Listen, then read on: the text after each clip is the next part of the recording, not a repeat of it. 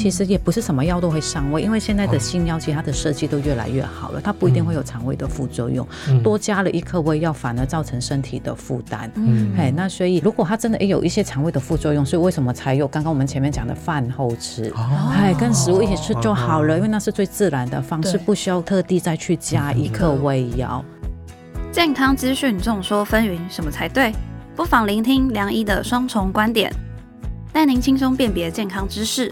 欢迎收听《健康问良医》。欢迎收听《健康问良医》，我是主持人良医健康网的编辑陈婉欣。Hello，大家好，我是哲豪。哲豪，你还记不记得我们上次聊到说正确用药的重要性啊？对，其实相信大家还意犹未尽嘛。其实我自己也是，因为在准备的时候，我们发现哇，我们其实日常生活中有非常多的用药迷思跟错误的行为，嗯，对啊，其实有点颠覆我们过去的想象啦。所以，我们今天就来继续跟专家聊一聊。那我们节目现场邀请到的是。中华民国药师工会全国联合会的副秘书长陈玉莹药师，欢迎，晚上好，泽豪好，各位健康问良医的朋友好，我们这个礼拜又再见面了。再次欢迎蜂蜜，我们上次真的学了好多，那我们今天就要继续来跟大家分享。那在节目开始之前，也要提醒大家，一定要多多下载本集的《健康问良医》，并且订阅我们良医健康网的 YouTube 频道哦。好，回到节目现场，先继续请教陈富蜜哦。我们上一集有提到说药袋很重要，那我就想到我自己，因为我鼻子很常过敏，所以有时候感冒啊就会一直流鼻水。然后我看那个药袋上面就会有一些药物的相关指引，它有上面有说跟鼻子相关的药品的警语都会有一种嗜睡的副作用，然后说不能开车、不能操作大型机具等等。那我就看到有一则新闻，就说这个是台北市联医跟北市卫生局合作推出一个叫做交通安全药物的分级，一共有四级。那这是什么东西啊？请教陈富密。泽豪，我先问你，你吃了这个药真的会想睡觉吗？我不会，其实 我说真的，就是我常常就是说我吃这个药之后。哪有想睡，根本就没有啊！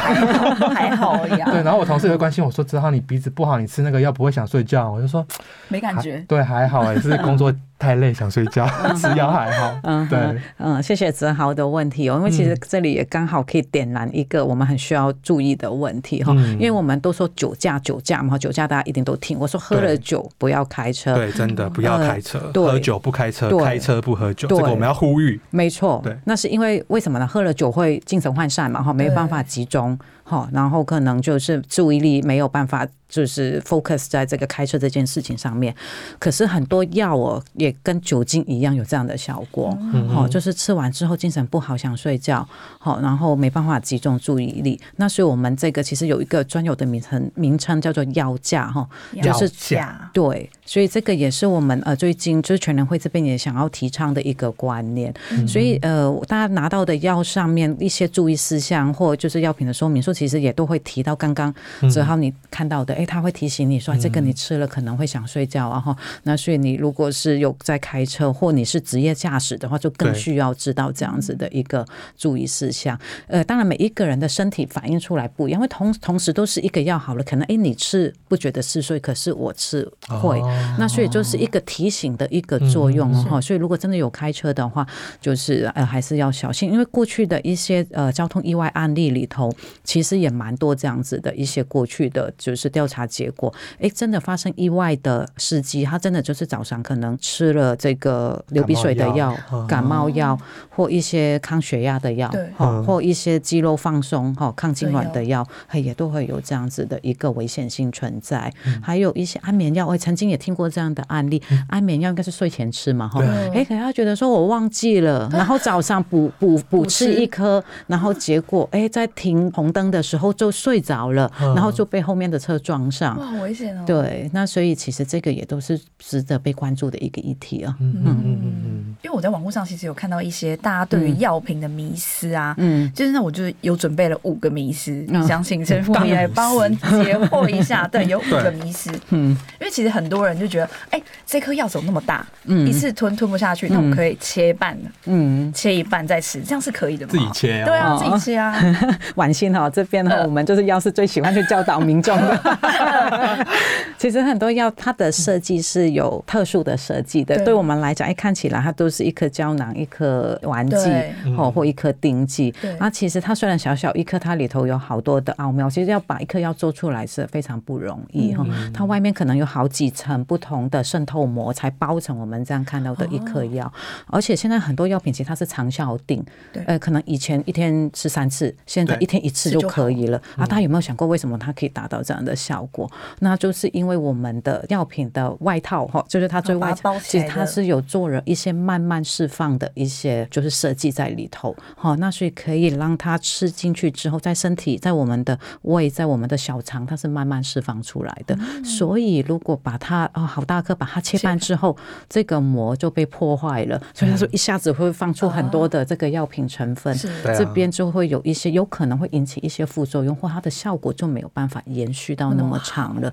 所以呃，如果能拨半的，其实就是药师就会跟你说，或医师就跟你说啊，这可以拨半服用。如果有一些特殊的设计说不能拨半，其实都是有原因的。所以如果呃不能拨半的话，不要自己随便拨半，会有它的危险性啊。那我想插播问一个，像有些小朋友，他可能就是。不喜欢吞药丸，或者是说他不会吞药丸，嗯，那有些会把它磨碎，磨碎，或者是然后有些家长可能就会担心说那个药太苦了，然后可能就会加那个有些会有药水，有甜甜的味道，然后弄在一起吃下去，那这样会有影响吗？诶，所以如果小朋友常会需要用到的药品，其实在市面上都会有糖浆。或者说对的水剂药水，好这样，因为做成这种糖浆跟水剂的剂型，它的浓度分布是比较均匀的，所以这样其实小朋友吃下去，哦，你喝什么两 CC、三 CC 都是确定可以喝到两 CC、三 CC 里头几个毫克的，嗯，这个足够的量。可是大家想想看哦，磨粉。对啊，磨粉可能啊，这里飞飞一点，然后那边可能，然后还加上一些复形剂，搞不好那包吃下去都是淀粉，都没有吃到想要的这个就是好克数。对，所以就是我我们站在站在临床端的这些呃想法，如果市面上有提供这个水剂跟糖浆的话，是比较理想的一个剂型了哈。如果市面上没有这种呃就是糖浆跟呃水剂的部分，真的逼不得已要磨粉的话，可能就是要有一些。呃，市面上其实都有买那种比较专业一点点的，就是也很方便使用的一些磨粉的工具，哎，然后加在一些其实，譬如乳糖啊、糖浆，其实是可以的，就是一些比较稳定性比较高的一些呃，就是糖类的一些制剂。了解。嗯，那我就是想问第二个，嗯，刚刚有讲到忘记吃药嘛，嗯。如果我现在忘记吃药，那我可能下一个小时再补吃可以吗？每一个药都不一样，所以其实我们在很多药品的呃，就是呃指导单张里头就会说，哎，如果你忘记服药该怎么办？其实都有这个是一个固定的题目，因为有些需要补，有些不能补。不能补，对，有些需要补，有些不能补，所以要看这个药品的，而且还有你忘记多久，多久也是一也会，因为它每一个药的有些可能一天三次，有些一天一次，而且你忘记的时间距离下一次。是不是已经很近了？这个也有关系。有些会写说什么间隔十到十二个小时。对对对啊！所以如果真的有这种呃问题的话，建议其实可以拨个电话去呃，就是你领药的地方，不管是医院也好，诊所也好，去询问一下。哎，这个我真的忘记服用了，怎么办？还要不要就是需不需要补服？因为有时候补服就。直接等于是 double 的剂量，这样也不见得是好。比如说血糖药、血压药，这种都是危险的。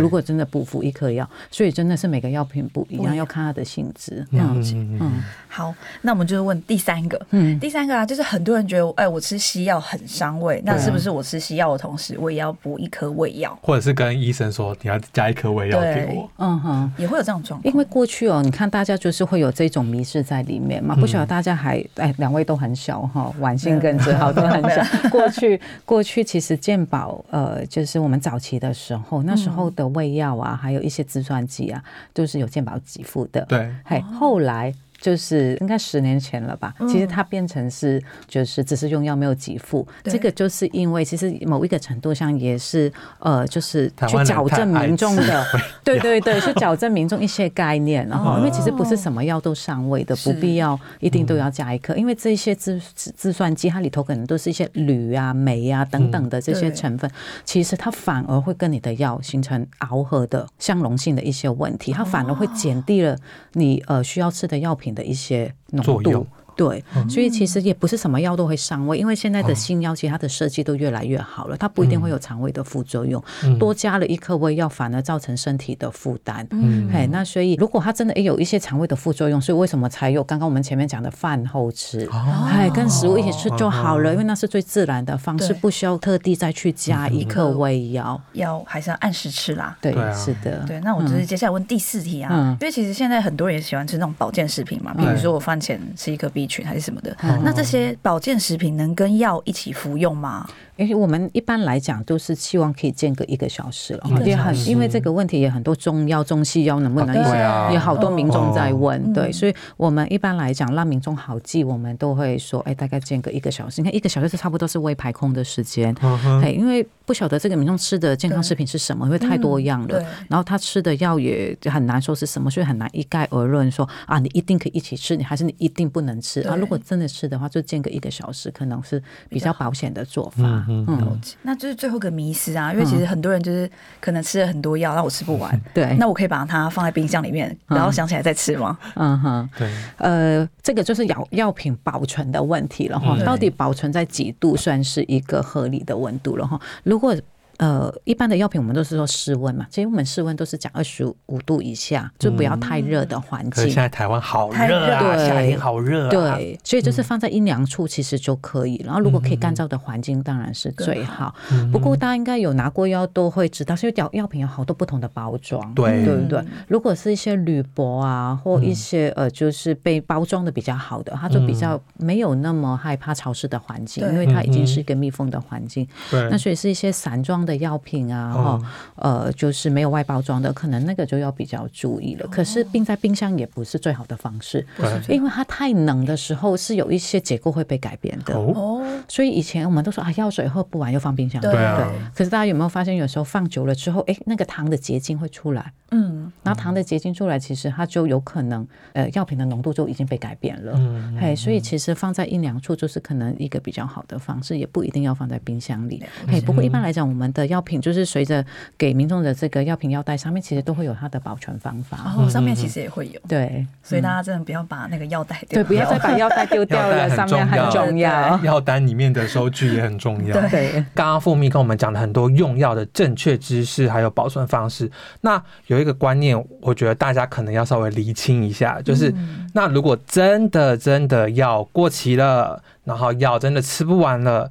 我可以直接把它丢掉吗？还是有什么方式回收？还是有什么呢？嗯，因为我相信大家都会有生药的这种经验，到底要好丢在哪里？对啊，因为我们呃之前也听过，哎，政府会去宣导，或全联会去宣导，哎，拿回去药局，拿回去医院，然后大家可能也会觉得啊有点麻烦，我为了这个哈还要再去医院一趟之类的。那所以呢，其实我们现在有公定，大家在呃这个卫福部食药署的网站上面也可以查到这样的资讯。其实我们最正确的丢弃药品的方式，我们是要看药品的类型，所以有一些。些会造成环境或人体伤害，譬如说化疗药，大家都知道化疗药是有比较有毒的嘛，哈，一些类固醇啊，哈，荷尔蒙啊，哈，还有一些管制药品，好，这一些建议各位民众还是如果吃不完，拿回去医疗院所或你周围的。药局来去做回收，那其实因为医院收了这一些废弃药品之后，是会来去做一些比较高规格的一些焚烧，来确保我们在呃就是处理销毁的过程不会再伤害到环境跟呃其他的人类动物，那所以才用这么高规格来来去做一个处理。那所以除了我刚刚讲的这一些管制药、化疗药哈、荷尔蒙哈、类固醇等等之类的其他的药品，相对来讲它比较不会对人体造成伤害。所以大家可以直接丢垃圾桶就可以了，直接丢一般垃圾。对，那还有一些药水啊，大家没喝完全啊，药水我到底要丢哪里？我直接倒嘛，倒洗水槽。对对对，还是倒马桶啊，洗水槽。然后，这个是比较不建议的方式哈，因为我们的呃就是废水管哈再流出去，其实它有可能会对其他的环境造成影响。那所以药水的部分建议大家可以用一些擦手纸啊，或呃泡完茶的茶叶哈，然后把它倒在上面，然后就把这一团卫生纸或茶叶就丢在垃圾桶就可以了。那这个塑胶瓶子呢，就直接拿去塑胶类回收就可以了。这是目前最正确的一个处理药品的方式。那顺便讲一下中药好了，因为很多人都说中药吃不完，其实药材煮完的这个中药不是都来自大自然的一些什么，所以它就是厨余啊，对，厨余啊，对，所以就丢厨余就可以了。是中药渣算厨余，那中药粉呢？呃，中药粉就丢一般垃圾就可以了。对，长知识了，知道哎，因为我们其实前面有讲到说台湾健保嘛，就是说可以是享誉国际，就是便，也不能说便宜啊，就是方便。嗯，对啊，那这是我们其实有看到健保署的统计啊，说国人一年药费就是花了上千亿嘛，然后又有近两百公吨的药品，超过五亿克的药被丢掉。那像这样极端药品浪费的状况啊，或者是什么重复用药引发危机，我们可以怎么做？就是可不可以请陈富密来最后叮咛大家，或者是有什么想法可以跟大家分享？因为像重复用药、重复检验这个事情，其实在健保署很多年前就有关注到了。对，好，那所以其实这些年来我们的健保做了很多事情来去抑制这种浪费，所以其实从呃大概六七年前，健保就有开始上线一个。云端药力的功能，哈，那还有检查检验的部分，好，因为很多民众可能，哎，过去就是我们所知的，哎，他可能会去不同的医院看病啊，去不同的医院做检查，想要听听看不同的医师的意见，然后这个是人之常情，可以理解。对。然后，可是其实这个也没有那么必要，因为其实很多时候，真的最后出来的呃诊断都是一样的，因为其实我们的医师都是受过专业去训练，也都是国家考试认定的医师，所以呃，很有可能大家做出来的决定都是一样。可是呃。站在病人的心情上，还是会希望啊多几个意见，然后我再听听看，再归纳一下。可是这个对健保来讲，其实是一个沉重的负担了哈。那所以呃，针对这一些重复用药、重复检查，这几年其实健保署花了很多的力气来去做一些重复的比对。好，那所以如果有重复用的话，因为现在我们呃医院其实在这一些呃就是健保的网的的网页所建构的资料里头，都可以查得到这个病人他多久之前在。什么医院在哪里做过什么检查，用过什么药，都云端了。对，都云端去处理。所以如果就是还是照样的处方，照样的开检查的话，这边会对呃医院有一些就是不予再给付这样的费用。那所以透过这样的努力呢，其实呃在药费的重复方面，每一年可以节省十五亿以上。哎，那在检查的部分也是。那所以呃从还没有云端药力过去重复用药，健保署这边的数字了哈，每一年可能到。二十四亿重复用药，现在已经减少到七亿哈。那所以就是有已经改善相当的多哈。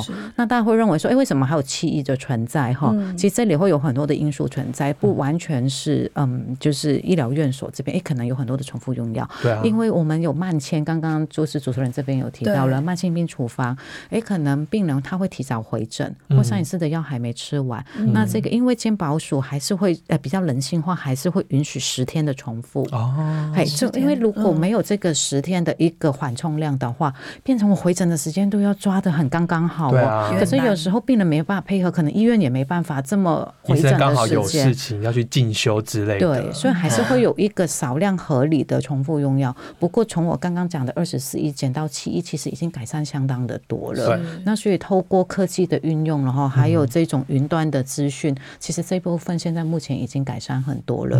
所以回去我。我们节目的一源头提到药品浪费的这件事情，真的是有两个面向，一个是处方端，一个是民众有没有按时服药的这一段。